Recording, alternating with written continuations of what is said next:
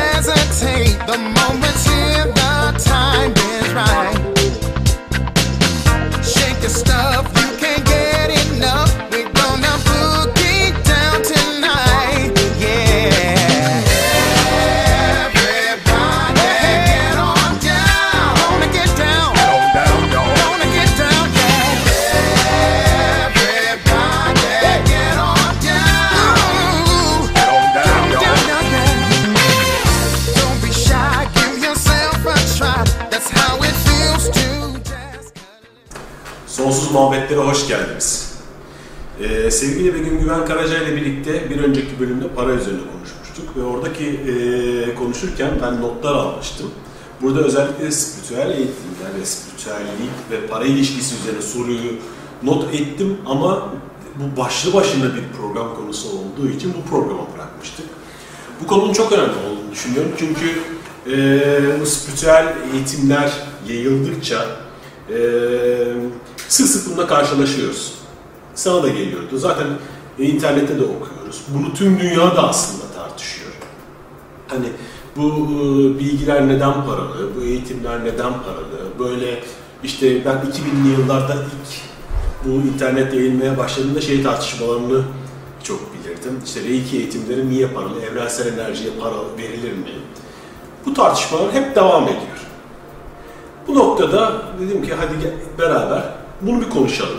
Tamam. Yani spiritüellik ve para ilişkisi. Ee, söyleyecek çok şeylerimiz vardır. Sen de eğitimde de çok şeyler söylemiştin. Buradan başlayalım. Ee, şimdi öncelikle şeyden başlayalım istersen. Yani evrenin enerjisi, evrensel enerji paralı olur mu? Hayır olmaz diye cevap vererek başlayayım.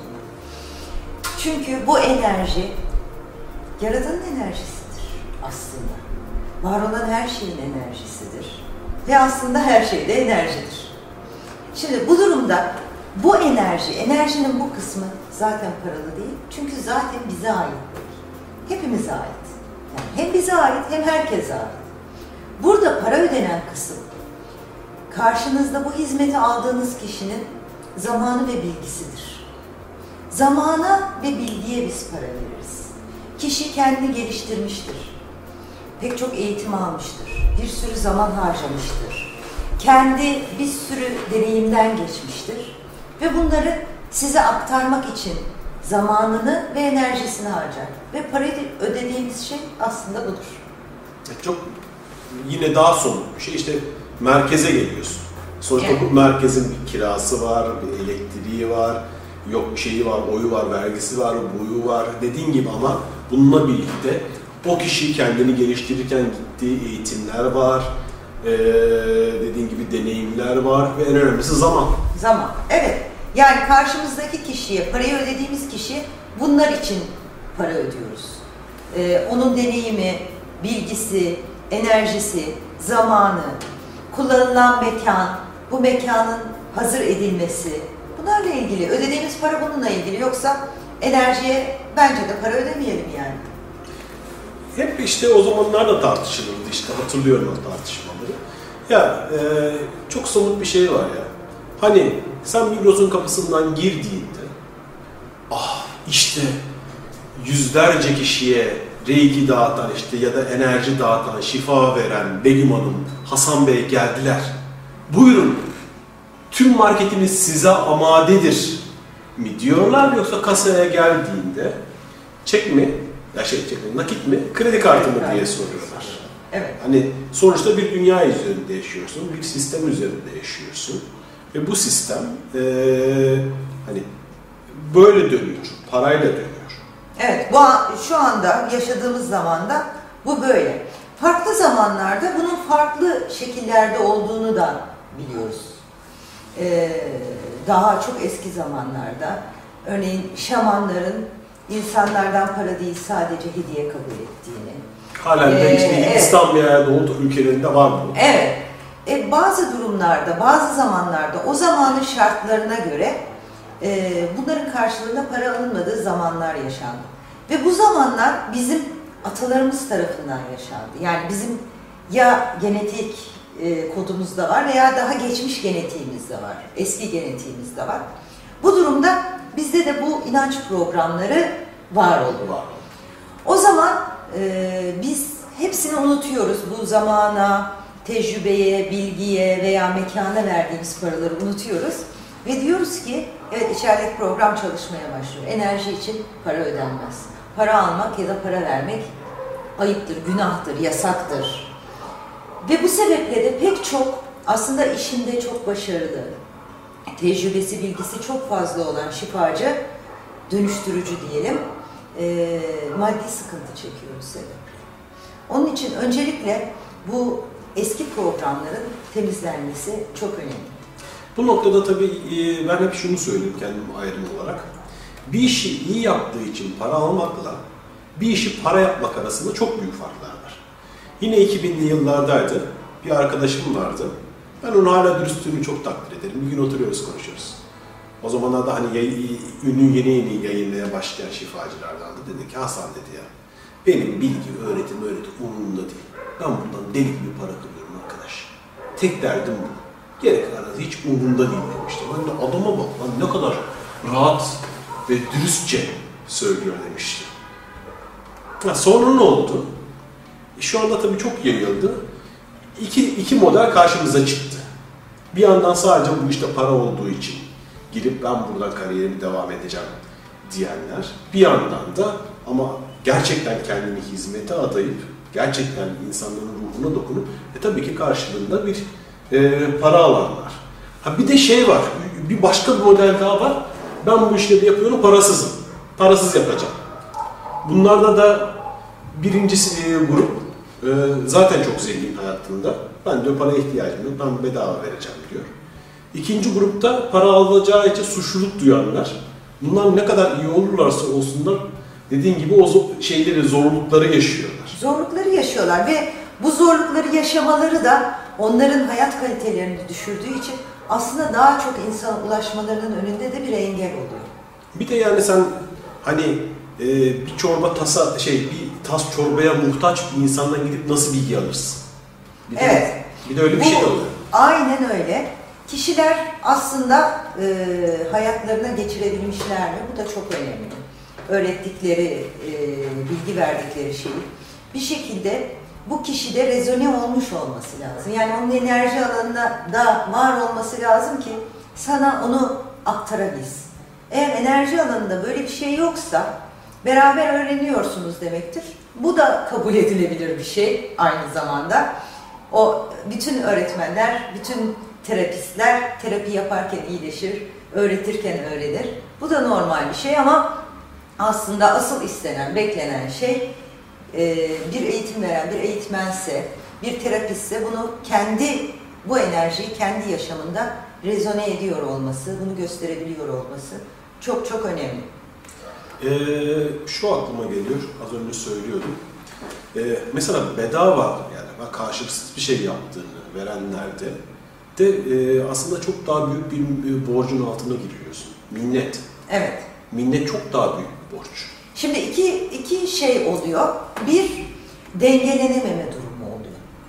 Ee, dedik ki para bir enerji ve onun akmasına izin vermek çok önemli. Ben, benden dışarı ve dışarıdan bana akmasına izin vermek.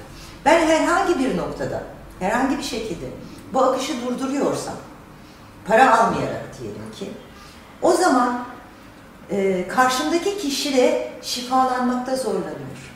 Çünkü o enerji akışı tam olarak gerçekleşmiyor. Alma verme dengesi. Tam olarak gerçekleşmiyor.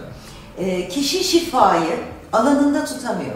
Anda belki çok iyi olabiliyor ama bir süre sonra o şifayı kaybedebiliyor veya hiçbir şekilde alanında bunu rezone edemiyor, alamıyor. Çünkü durağan bir hale geliyor. Enerjinin Ee, Ben ona dair bir model geliştirmeye başladım biliyor musun kendi içimde. Hani anlatabilmek için bu konuyu.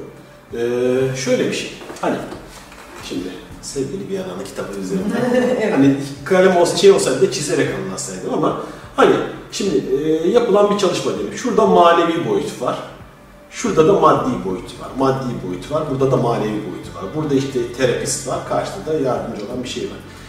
Şimdi ben burada geldim. Kaç defa çalıştım. Hem seninle çalıştım, hem Bengü'yle çalıştım, hem Bahar'la çalıştım. Öyle derin noktalara girdiniz ki, ya öyle çalışmalar yapıldı ki benim belki birkaç hayatta ya da başka eğitmenlerle de çalıştım. Birkaç hayatta, gerçekten birkaç bedenlerle de yapabileceğim çalışma, eee gelişim fırsatını ben burada bazen bir seansta ya da iki seansta bulduğumu hissettim. Şimdi bu manevi boyutta. Şimdi bunun maddi olarak hiçbir karşılığı yok. Çünkü tamamen ruhsal bir şey. Yani düşünsene 3-4 bedenlenmeden bahsediyoruz. Yani bu- dünyada ölüyorsun, ayrılıyorsun. Ha ben reenkarnasyon şeyine giriyorum ama benim için reenkarnasyon bir gerçek. Ve e, sen bunu oturup bir iki şeyde çözebiliyorsun, yapabiliyorsun artık teknikler. Tam burada araya gireceğim. Tamam. Bu yapılan çalışma eğer ruhsal bir çalışmaysa, manevi bir çalışmaysa ve ruhsal bir çalışmaysa, senin anlattığın gibi farklı boyutlardaki enerji alanının içindeki geçmiş hayatları, geçmiş enerjileri veya genetiği çözüyorsa bu enerji alanında bir şey. Burada bir şeyi çözüyor. Ama sen bu çalışmayı niye yapıyorsun Hasan? Bu hayatta bir fark yaratabilmek için. Evet. Yaşadığın bu hayatı iyileştirebilmek için. Bunu e, dünyaya topraklamak diyorum ben her Evet. zaman. Bu enerjiyi, burada yapılan şeyi dünyaya topraklamak yani maddi duruma dönüştürmek durumundayız. Maddi duruma dönüştürdüğümüz zaman onu bedende hissedebiliyoruz ve onu hayatın içinde yaşayabiliyoruz. Bunun için para almak ve para ödemek de aslında bunu bir şekilde dünyaya topraklamaktır. İşte o- Yoksa burada kalıyor. İşte orada ikinci bölüm geliyor. Şimdi bu birinci bölüm üst tarafta. Hani üst tarafı çizdim ya kendi şeyde. Tabii şu anda çizemiyorum ama olsun. Alt tarafta bunun maddi karşılığı var. Şimdi bu- burada harcanmış bir zaman var. Burada bir e, verilmiş bir emek var. İşte bir sürü bir sürü şey var. Bunun karşılığını hani para olabilir. Ben mesela öğrenciydim. Ee, Gülüm bana reiki öğretiyordu. O zamanlar e, şey parayla ilgili e, üzerinde çalışılması gereken şeyler vardı. Gülme web sitesi yapıyordu. Ya da ne bileyim başka başka yöntemlerle barter da yapabilirsin. Yani değiş tokuş da yapabilirsin. Ama bu enerjinin karşılığını bir şekilde verebiliyorsan şuradaki enerjin oturuyor. Aynen yerine geliyor. Yerine geliyor. Ama alt diğer türlü yapmadığında alt taraf boş kalıyor. Bu enerji ruhsal enerjide vut diyor kayboluyor. Dünyaya inemiyor. dünyaya inemiyor. Aslında yaptığımız tüm manevi çalışmaları, tüm ruhsal çalışmaları bu yaşamda yaşamımızı iyileştirmek ve düzeltmek için yapıyoruz. Doğru mu? Evet. Yani kim bunun aksini iddia edebilir? Ruhsal veya zihinsel yaptığımız tüm çalışmaları hayatımızı iyileştirmek için yapıyoruz. Hangi hayatı? Benim burada şu anda yaşadığım hayat. O zaman benim bu ruhsal enerjetik çalışmaları maddi hale dönüştürmem ve dünyaya topraklamam gerekiyor. Para alıp vermek de bunun bir yöntemi, bir parçası. Maddiyat haline dönüşüyor. Bu harika bir şey.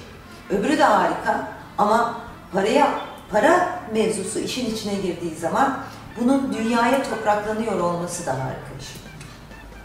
Ve buradan yine devam ediyorum az önce söylediğimle. Ee, bunu ben keşke elimde çiz, şey yapmasaymışım ama olsun. Tahtayı getirelim. Tahtamız, Tahtamız vardı. vardı. Neyse. Ee, karşındaki şifacı, karşındaki çalışmacı. Sen buradayken yani manevi olarak bir çalışma yaparken senin gözlerinin içine bakıyorsa işte oradan çok büyük fayda geliyor.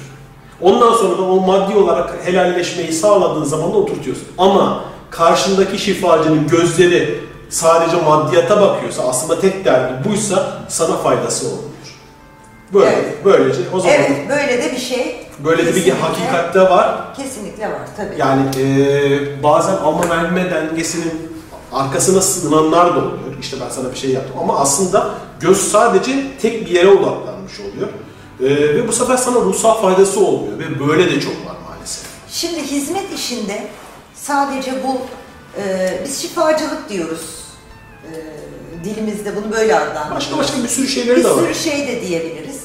Şifacılık dediğimiz şey, şu anda yaptığımız dönüştürücülük bence e, insanların içindeki iyiyi, güzeli, tatlıyı ortaya çıkarmakla ilgili. Potansiyellerini aslında tam olarak ortaya koymalarına, güçlerini ellerine almalarına yardımcı olmakla ilgili bir meslek bizimkisi. Gerek terapistlik olarak, gerek bu işin eğitmenliği olarak. Ve bir hizmet sektörü. Hizmet sektörünü, hayatımızın diğer alanlarındaki hizmet sektörlerine de baktığımızda, hizmet işinde olan, eğer işini, hizmeti, hizmet aşkıyla yapıyorsa, gönüllü olarak, bütün özeniyle yapıyorsa, başarılı olmuş ve para kazanmış olanlar kesinlikle bunlardır. Para için yapılan hizmetler genel olarak bir yerde tıkandığını görüyoruz hayatımızda. Bununla ilgili çok somut bir örnek var. Hayatımda tanıştığım birisi var. Sevgili Mustafa daha önce yazılarımda belirtmiştim. Ee, seyrediyorsa da selamlar olsun buradan. Mustafa benim hayatımı çok etkilemiş insanlardan birisidir. Mustafa 17 yaşındayken Almanya'ya gidiyor. Ee, ve orada bok temizliyor. Bir buçuk sene boyunca sürekli bok temizliyor. Kürekçilik yapıyor. Bulaşıkçılık yapıyor. Ama şunu söylüyor, abi diyor, ben çok öyle bir aşkla yapıyordum ki onu. Hiç benim için gocundurucu değildi. Ben bok temizliyormuşum, yapıyormuşum. Hiç önemli değildi ve ben o kadar aşkla yaptım ki tüm hayatım boyunca o işi diyor. Sonra Mustafa Almanya'nın en önemli iş adamlarından bir tanesi oluyor. E, kuyumcu dükkanları falan, e, şey, pırlanta dükkanları sahibi oluyor. Sonra bir gün geliyor, ya ben bu kadar parayı ne yapacağım diyor. Kuyumcu dükkanını daha büyütebilecekken daha küçülmeye. Ve işte İzmir'de şu anda yaşıyor. Geldi işte e, kendisi bu eğitimlere katılıyor. Orada tanıştı. Ve beni esas etkileyen cümlesi şu olur biliyor musun? Abi diyor şu anda ver elime fırçayı ben yine boku temizlerim. Hem de aşkla temizlerim. Evet, aşkla ne, yap. ne yaparsan yap, Aşk evet, ile sevgiyle, özenle, özen çok önemli bir şey. Yani eğer yaptığımız işi gerçekten severek yapıyorsak ve elimizden gelenin en iyisini yapmaya çalışıyorsak mutlaka o işte başarılı oluruz. Ve mutlaka istediğimiz sonuç her neyse takdir, para, her neyse o bize mutlaka ulaşır. Hayatımız boyunca yaptığımız şeylere, yaptığımız çalışmalara şöyle bir göz atalım. Okuldaki derslere bakalım. Hangi dersi severek özenle çalıştık? Hangilerini sadece sınıfı geçmek için çalıştık?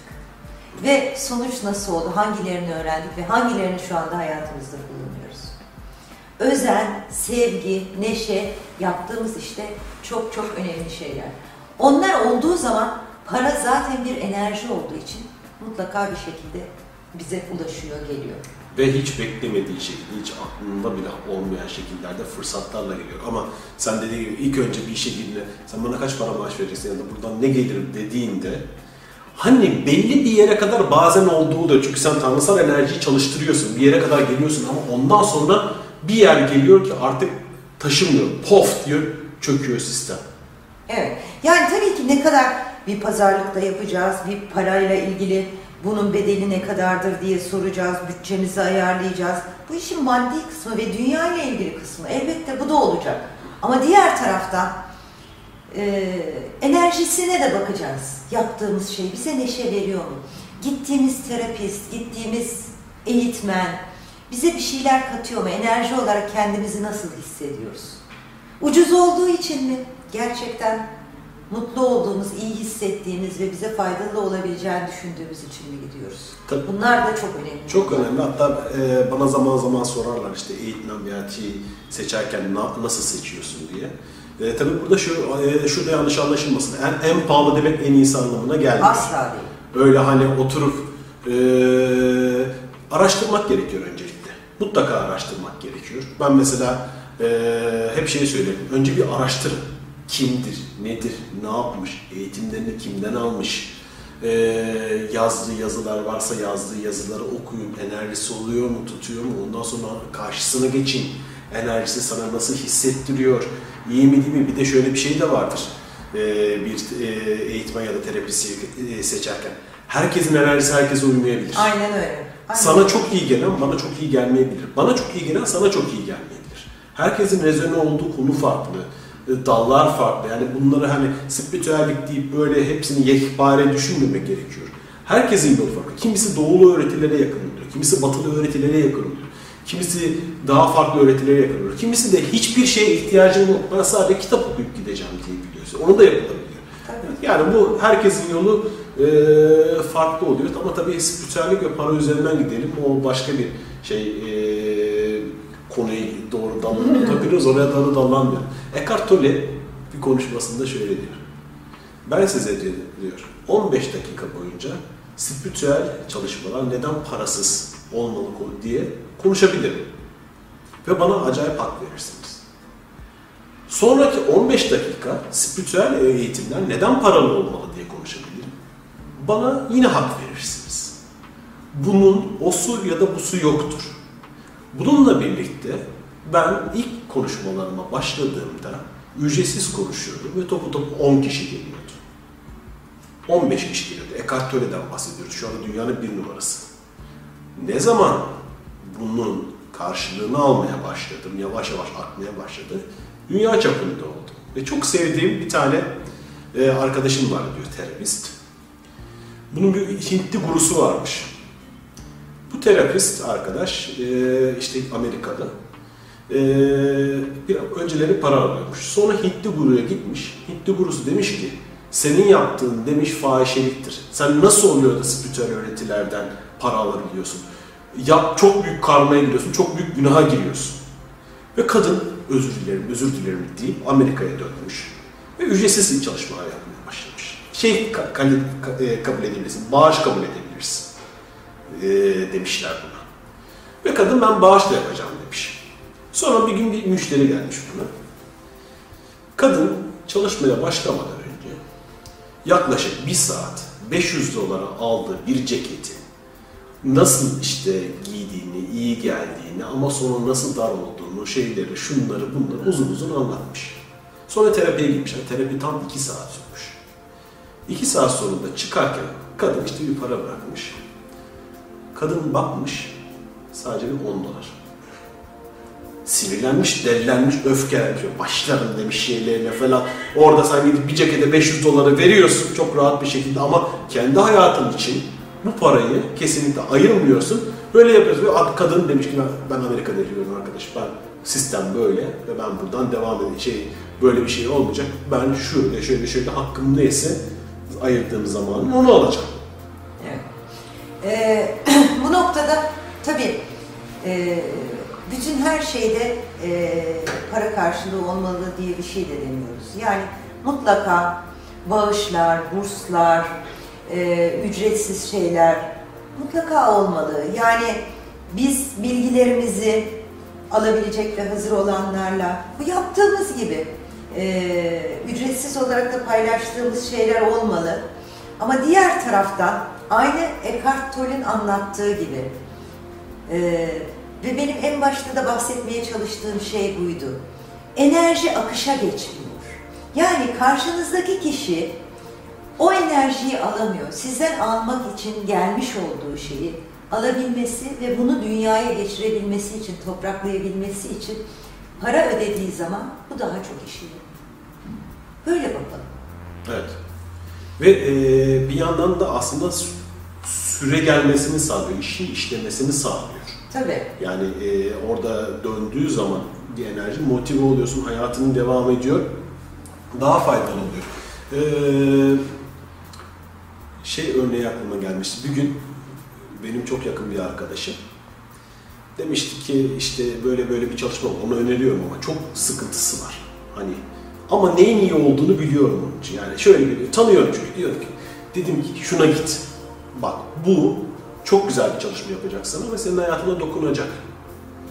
Ne kadar dedi? İşte o zaman ne kadar dedi? Yüz- 150 liraydı o zaman. 150 lira dedi.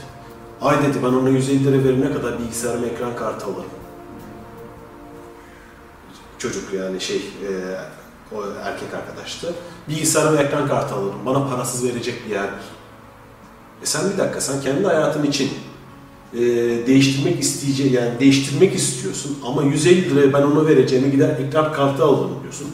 Ve yaklaşık 15 sene geçti bunun üzerinden ve çocuk hala aynı yerde dönüp dolaşıyor ve bir türlü aşamadı bunu. Hani şu da var ama öyle e, durumlar var ki gerçekten bir bilgiyi almaya e, ihtiyacı olan ya da bir çalışmayı yapan ihtiyacı olan insanlar var. Gerçekten e, aşkla yapan bir insana gidip de bunu söylediğinde benim şu anda herhangi bir maddi durumum yok ama ben bunu çok istiyorum dediğinde aşkla yapıyorsa bir insan seni hiçbir zaman reddetmiyor. Evet, kesinlikle O böyle. buz dediğin olay Evet, o. evet. Yani e, yine de bir karşılık mutlaka olmalı. Dediğim bu enerji akışı ile ilgili. Ama senin de bahsettiğin gibi işte karşılığında web sitesi yaptığın gibi vesaire yaptığın gibi bu eğitimler çok çeşitli şekillerde karşılıkları ödenebilir. Ama bu enerjinin akışını aynı zamanda sağlayan bir şey. Eğer bir terapist veya bir eğitmensek bu sektörde çalışan ve hala bizde e, para almakla ilgili bir takım sorunlar yaşadığımızı görüyorsak, insanlar bize gelip bunun parasız olması gerektiğini söylüyorlarsa bizim yine kendi inançlarımıza bir bakmamız lazım. Bu eskiden gelen işte e, bu çalışmalar ücretsiz olmalı inançları var mı? Hak etmiyorum inançları var mı? Daha e, henüz para alacak kadar iyi değilim inançları var mı? Veya işte benim yaptığım şey para etmez inançları var mı? Bunlar e, bizi durduran şeyler, şifacılar ve spiritüel eğitmenler olarak. Beni durduran şey şey oldu. Paracı diye yargılayacaklar. Evet. Çünkü- Eğer paracı diye yargılayacaklar gibi bir inancım varsa benim, büyük ihtimalle insanların paracı diye yargılandığı bir ailenin içinde büyümüşümdür. Kesinlikle. E, ve e, illaki bu genetiğimdeki inançlar bir seviyede böyle bir bilgisayar programı gibi altta bende çalışmaya devam ediyor ve kendini e, gösteriyor. Ben bu durumda bu adımı atabilmem, bunu aşabilmem için bendeki o inançların neye hizmet ettiğini, bana nasıl e, fayda sağladığını görüp bu inançlardan kurtulup gerçekten bana paracı demeleri ihtimaline rağmen bir şeyler yaptığım zaman bunların hepsi temizlenir. Mesela ben paracıyı çok iyi biliyorum. Hani kimden aldığımı biliyorum. Annemden aldım. Ee, hani burada aslında kendisi paracı olarak yargılardı. Şimdi e, ar- arka tarafına gittiğinde hani ben de paracı olarak yargılanmamak için yapıyorum ama bir yandan da ben de paracı olarak yargılıyorum aslında. Neye hizmet edebilir diye düşünüyorum ben bunu. Kendi içinden şunu buldum. Hani az önce konuştuk ya para dişi enerjisidir diye Evet. kendi dişi enerjisini, kendi o dişi tanrıçasal, tanrıçasal enerjiyle, tanrısal enerjisine olan aşkı hissediyorum ben. Hep onu istiyordu aslında. Para da onu görüyordu. Ona arzuluyordu çünkü annem parayı seviyor aslında. Ama ondan uzak tutuyor. Kendi dişi enerjisinden de uzak tutuyor. Şimdi parayı seviyor ve parayı sevmek harika bir şey. Parayı sevmek kötü bir şey değil. Ama bize Ama kötü bir şey var. işte onun kötü bir şey olduğunu düşündüğümüz zaman veya hissettiğimiz veya inandığımız zaman herhangi bir seviyede bizde bu inanç olduğu zaman parayı kendimizden uzak tutuyoruz. Ve parayı kendinden uzak tutmayan insanlara karşı da öfke duyuyoruz. Aslında biz de onu istiyoruz. Ama bizde olmayan şeyler için bir öfke ve hasetlik ortaya çıkıyor. Ah çok güzel bu. Öfke ve haset. Burada ufak bir not ve söyleyeceğim. Ee, bu arada benim annem ve babam bankacı. Gözlerinin önünde benim de dahil olmak üzere sürekli para vardı ama o para benim değildi başkasının parasıydı. Evet. Bankacıların karması.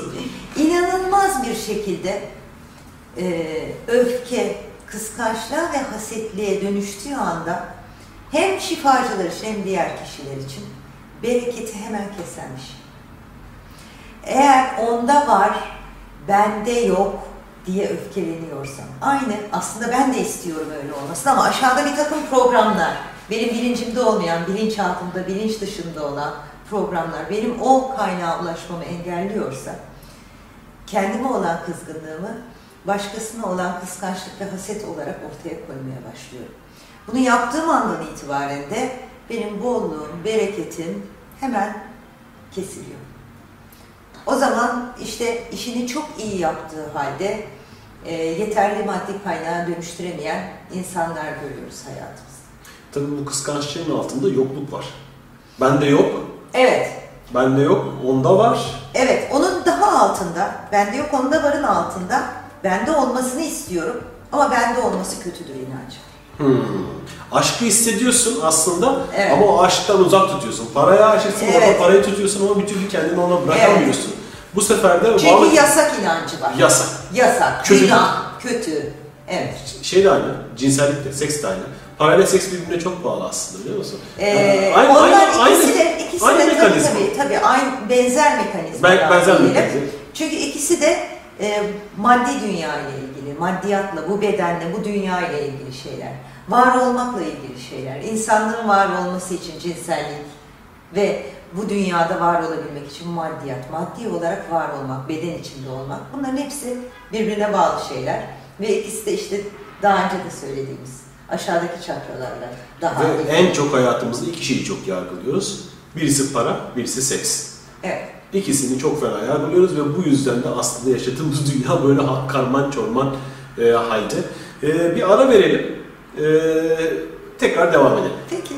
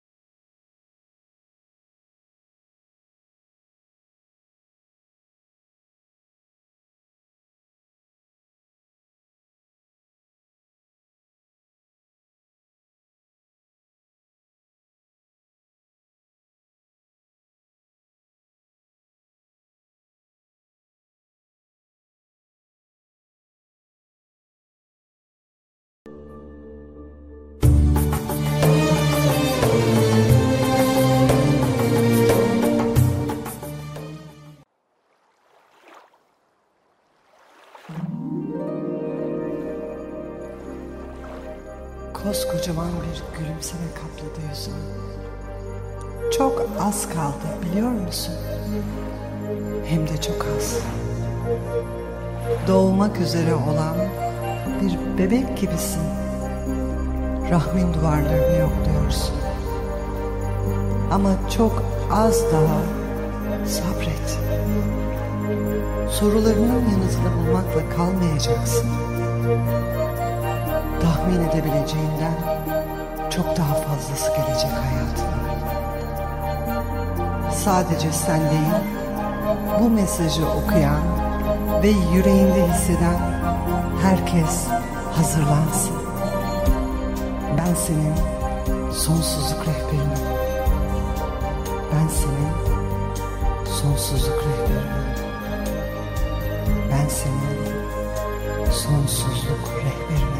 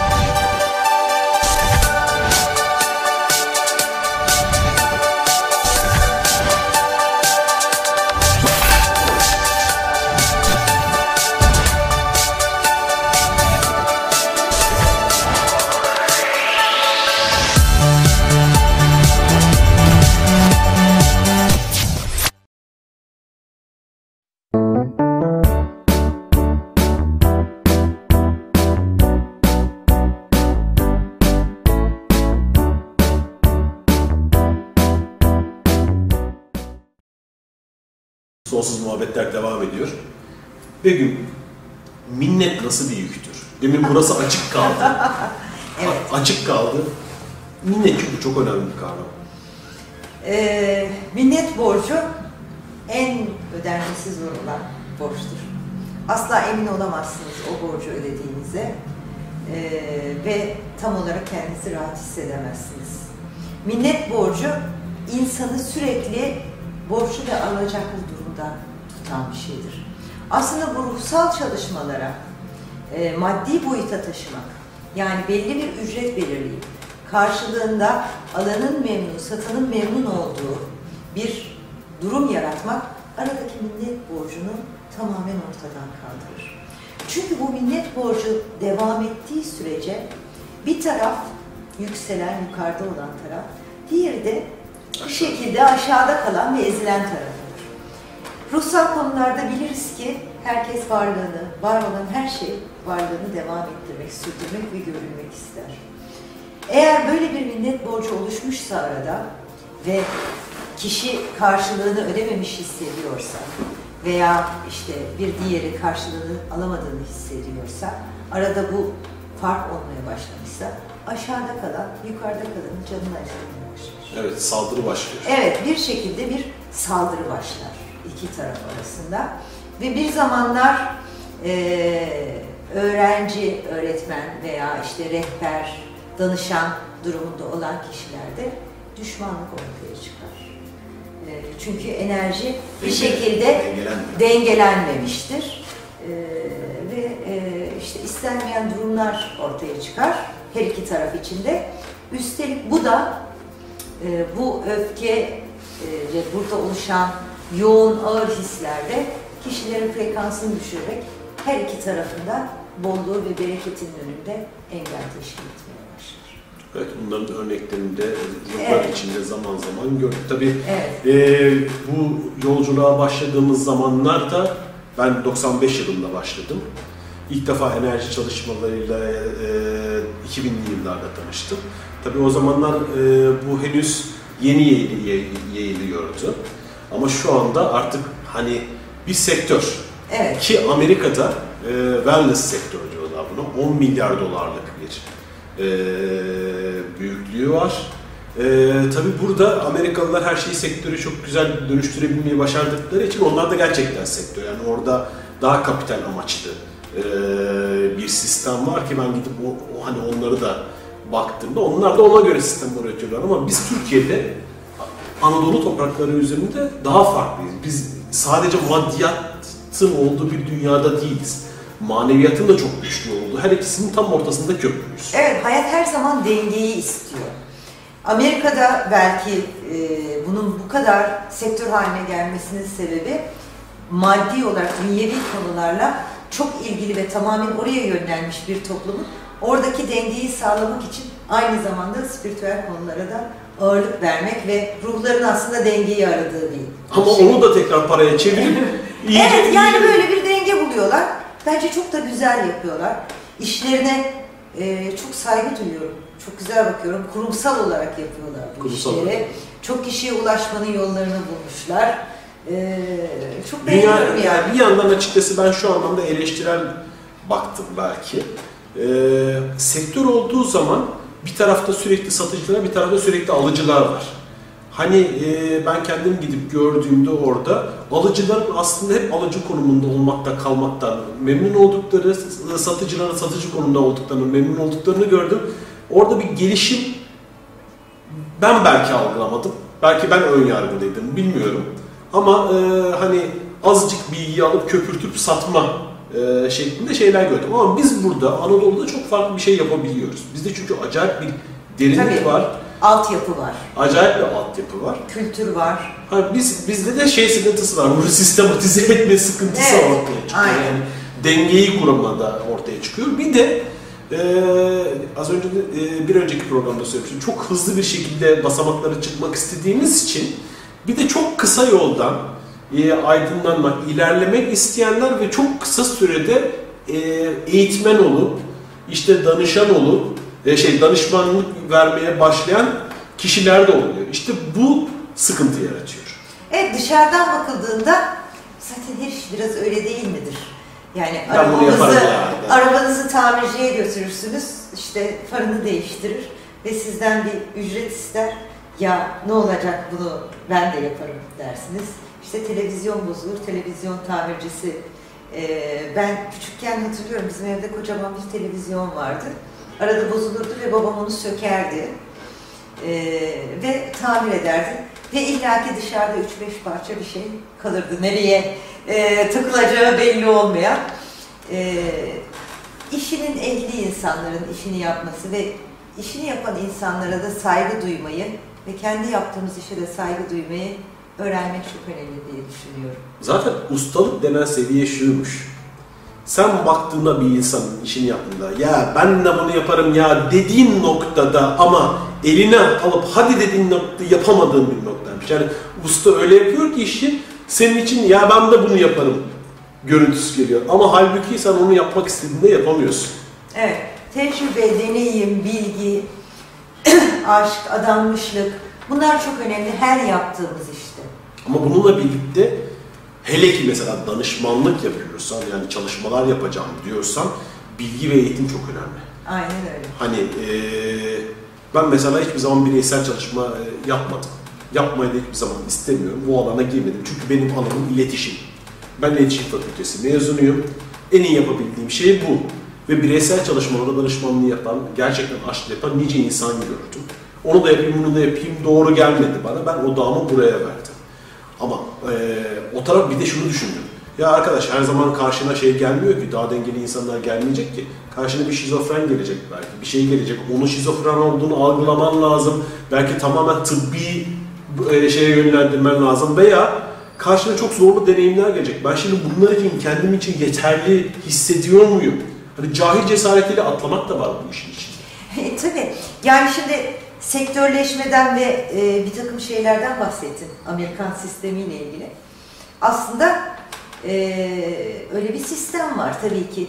Hani bu diplomayı al, bu diplomayı al, bu seminere katılım belgesini al ve e, sonra e, bu işi yapmaya başla e, denen sistemler var şu anda. 2-3 hafta içinde yaşam Evet. koçu oldum ben. Evet, aynen öyle.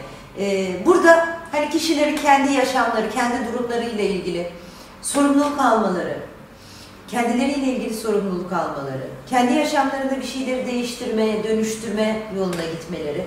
Bence bu işlere girerken ilk öncelikle insanın birazcık o motivasyonda olması daha önemli.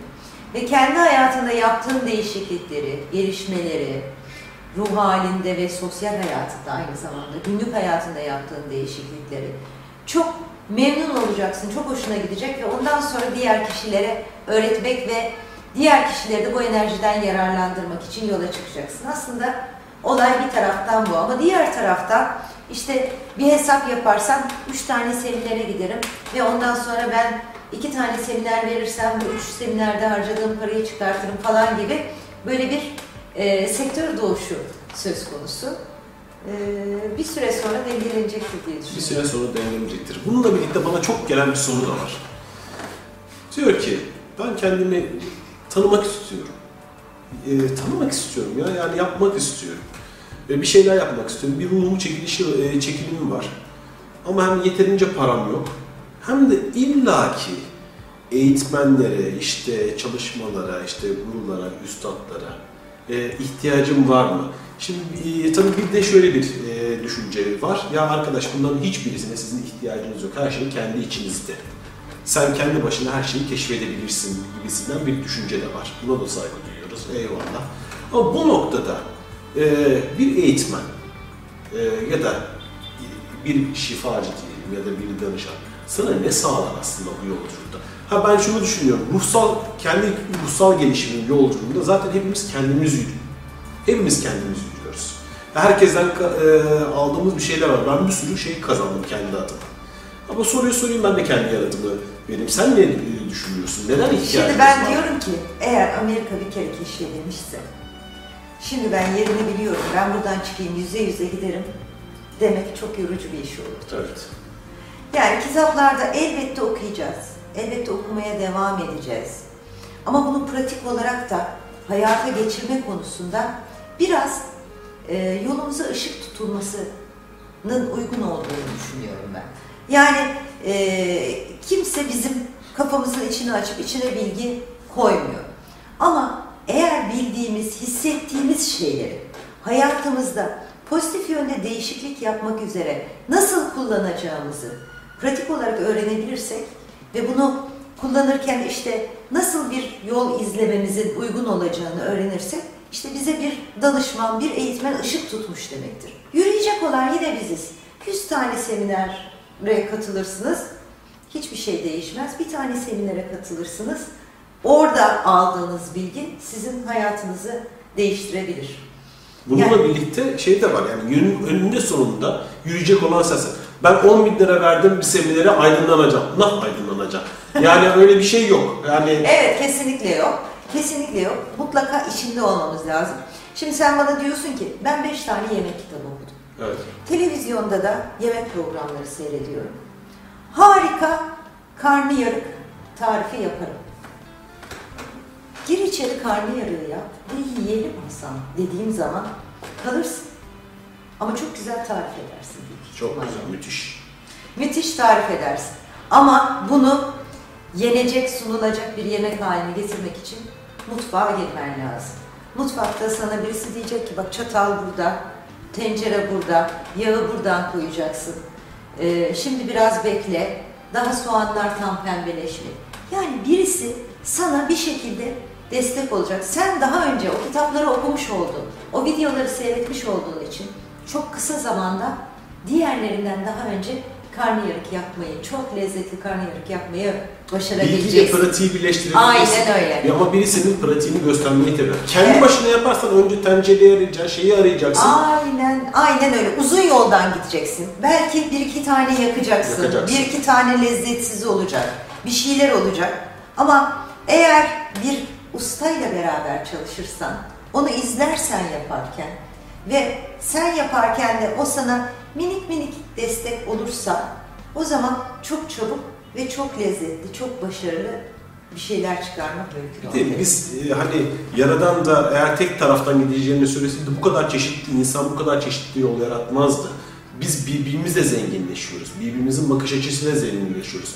Ben senin yaptığın karnıyarığın tarifini öğreniyorum. Senin lezzetini alıyorum. Sonra gidip başka bir karnıyarık e, ustasıyla çalışıyorum. Sonra başka başka şeyler yapıyorum. En sonunda kendi karnıyarığımı ortaya çıkartıyorum. Sonra birisi geliyor benden diyor ki ya bu karnıyarık çok leziz olmuş. Şunlardan şunlardan aldım diyor. Bu benim hayatımın özeti aslında. Ben herkesten bir şeyler alıyorum. Kendi mesela karnıyarık dedim ben onu hep aşureyle tarif ederdim. Öyle mi? Aşureyle tarif ederdim. Kendi aşuremi çıkartıyorum. Sonra birileri geliyorlar benim aşuremin tadına bakıyorlar. Diyor ki bunu ne- neler kullandın anlatıyorum. O da gidip başkalarına alıyor. Ortaya yepyeni bir aşure çıkıyor. Sonuçta bir kişinin aşure, yaptığı aşure diğeriyle aynı olmuyor. Ve he- herkes çeşitlilik oluyor. Yani doğa da bunu istiyor. Yaradan da bunu istiyor ki çeşitlilik olsun. Ve birbirimizin farklı farklı bakış açılarıyla daha da büyüyoruz. Bu noktada çok birbirimize ihtiyacımız olduğunu, ustalara, Evet. rehberlere, Peki o zaman sence Yaradan niçin bir sürü farklı yol yapmış? Bana da böyle hani okullar kalk bakalım Hasan öğretmen şey deyince hani kalırsınız ya. Hep sen mi soracaksın? Bir kere de ben sorayım. Ee, seviyor çeşitli. Evet. Yani asıl itibariyle ben biraz şöyle düşünüyorum. Diyorum ki biz dünyaya var olan her şeyi görmek ve kabul etmek için burada bulunuyoruz. Anlamak için bulunuyoruz. Hepimizin aslında bir bütün olduğunu ve bir dağa tırmanırken Osho'nun tarif ettiği gibi hani tepedeki ağacı hepimizin hedeflediğini biliyoruz. Ama tüm yolları, tüm gidenleri saygıyla kabul ettiğimiz zaman oraya varmak daha kolay oluyor. Hep, hepsine saygı duyuyoruz tüm yolları. Böyle bir distrasyon vardır. Dağların tepelerinde kartallar da vardır, yılanlar da. Birisi sürünerek çıkmıştır, birisi uçarak. Birisi oradan çıkmıştır, birisi buradan. Herkesin yolu farklı. Evet. Ama sürünerek çıktığı için yılanı kötüleyemeyiz. Onun naturası budur. Doğası o. Doğası, naturası budur. Onun için bütün yollar bence harikadır. Bütün yürüyenlerin önünde de saygıyla eğiliyoruz. Saygıyla ve hürmetle eğiliyoruz. Aklımıza kalan bir soru oldu mu diye düşünüyorum. Şimdi his yüklemesi isteyeceğim ben sana. Ee, kızlar var mı soru aklınıza gelen takılan nokta? Çünkü biz program boyunca sağ olsun Bengü ve e, Bahar'dan yardım aldık. Bazı şeyler açıkta kalıyor çünkü. Var mı sizi sormak istediğiniz? Yok. E, o zaman e, bir his yüklemesi alalım senden. Evet, bir iki tane his yüklemesi yapalım. Ee, bunlara evet derseniz eğer, e, sizin kolektif bilinç alanınızda bu teta enerjisiyle bir değişiklik yapacağız. Bunları anlamak, idrak etmek ve kabul etmek önemli. Yani mantığınıza, e, bilincinize e, uyarak geçmesi önemli. Bu noktada yani evet dediğinizde kabul ediyorsunuz. Evet. duyduğunuzu istiyorsanız. Evet. Hatta e, Teta kitabı şöyle bir şeyle başlıyor. Nerede okursanız okuyun ya da kim söylerse söylesin. Hatta ben söylemiş olsam bile. Sizin kendi mantığınız ve sağduyunuz ile örtüşmüyorsa hiçbir şeye inanmayın. Söyleyen de bu da. Söyleyen bu da. Evet. Ee, öncelikle emeğe saygının nasıl olduğunu, nasıl hissedildiğini, mümkün olduğunu, güvenli olduğunu yaratıcının tanımı perspektifiyle bilmek, hissetmek ister misiniz? Evet. Emeğe değer vermenin nasıl olduğunu, mümkün olduğunu, güvenli olduğunu yaratıcının tanımı perspektifiyle bilmek, hissetmek ister misiniz? Evet. zamanın ve emeğin karşılığının adil bir şekilde ödenmesinin nasıl olduğunu, mümkün olduğunu, güvenli olduğunu, bunun zaten böyle olduğunu yaratıcının tanımı perspektifiyle bilmek, hissetmek ister misiniz? Evet.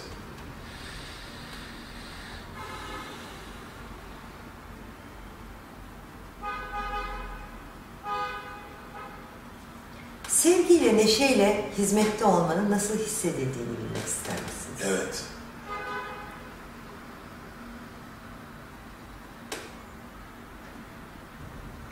Dengeli bir şekilde saygı ile ödeme yapmanın ve dengeli bir şekilde şükranla ödeme almanın ve kabul etmenin nasıl olduğunu, mümkün olduğunu, buna izinli olduğunuzu yaratıcının tanımı perspektifiyle bilmek, hissetmek ister misiniz? Evet. Ve adil şekilde minnet borcu yaratmadan ödeme almanın ve vermenin nasıl hissedildiğini bilmek ister misiniz? Evet.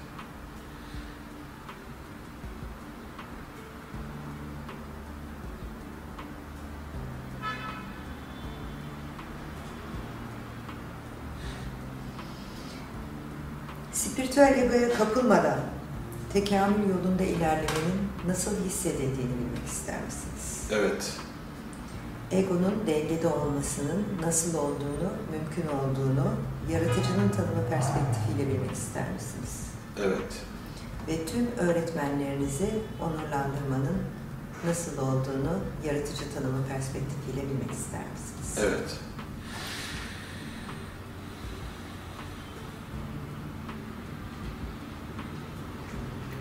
Teşekkür ederiz.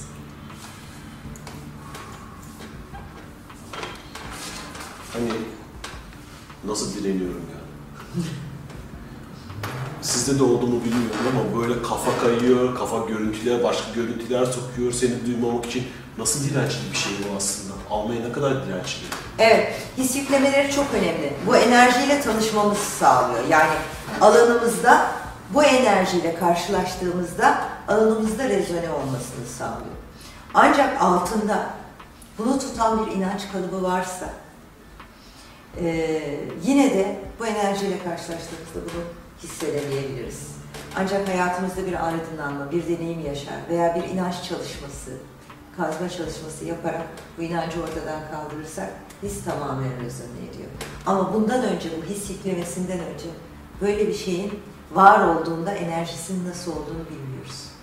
Evet, tanıtıyorsun. Mesela Evet. akarken bazı yerlerde çok direnç yaptığımı fark Evet. ettim ama hemen Evet, yaptım yani. Ee, daha açık hale. Çok kolay kabul edemedim bazı şeyleri. evet. O da Çünkü bilmiyoruz yani bu böyle mümkün değil e, inancı var altında bir yerde. Evet. Ve e, enerjiyle bu tanıtıldığı zaman bazı şeyler zaten varsa içeride işte e, karıştıysa tanımı veya başka karşıt tanım, tanımlar bile gelmiş olsa mevcut olan bir şey daha kolaylıkla gibi. Ama eğer tam tersi uzun süre inandığımız ve öyle yaşadığımız bir durumsa biraz dirençle karşılaşıyoruz his yüklemelerinde. Evet, bunu da paylaşmak iyi oldu çünkü se- meditasyonda e, yüklemeler arasında aslında yine dirençle karşılaşan kişiler Tabii, vardı. tabii. Dirençle karşılaşan kişiler olması normal. Ama his yüklemesi dünyanın en harika şeysidir. Artık bu enerjiyle karşılaştığınızda rezone olacaksınız bununla. Bu sizin alanınıza girebilecek. Daha önce, örneğin daha önceki programda zenginlik, bolluk ve fırsatlarla ilgili tanımlamalar yaptık.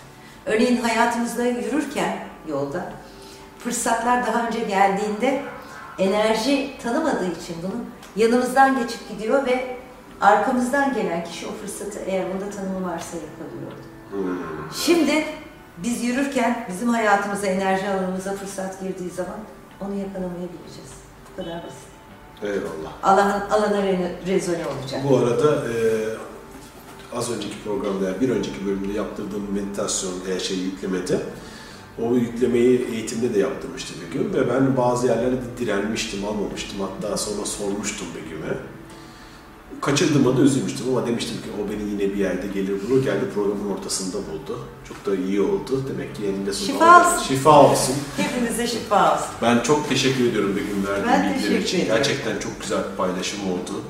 Ee, sevgili Belgü ve Bahar'a çok teşekkür ediyorum katkıları için. Sizlere de izlediğiniz için çok teşekkür ediyorum. Sonsuz muhabbetler devam edecek. Come on.